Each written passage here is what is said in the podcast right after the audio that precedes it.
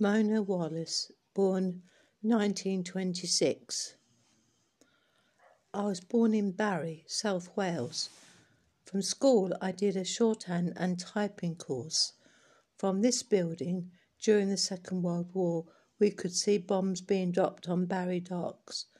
I got a job with British Lion Film Distribution in Cardiff as a secretary. I met Ronald Wallace when my mother used to organise social gatherings for the servicemen at St Athan RAF base.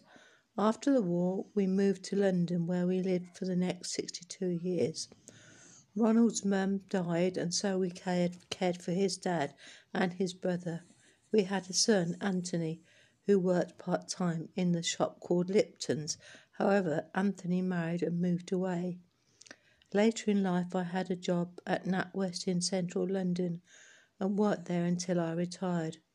When my husband died, I moved to Raunds to be near my son and daughter in law. Later, I became unwell, and they now take very good care of me. I look forward to coming to Can Do Care now.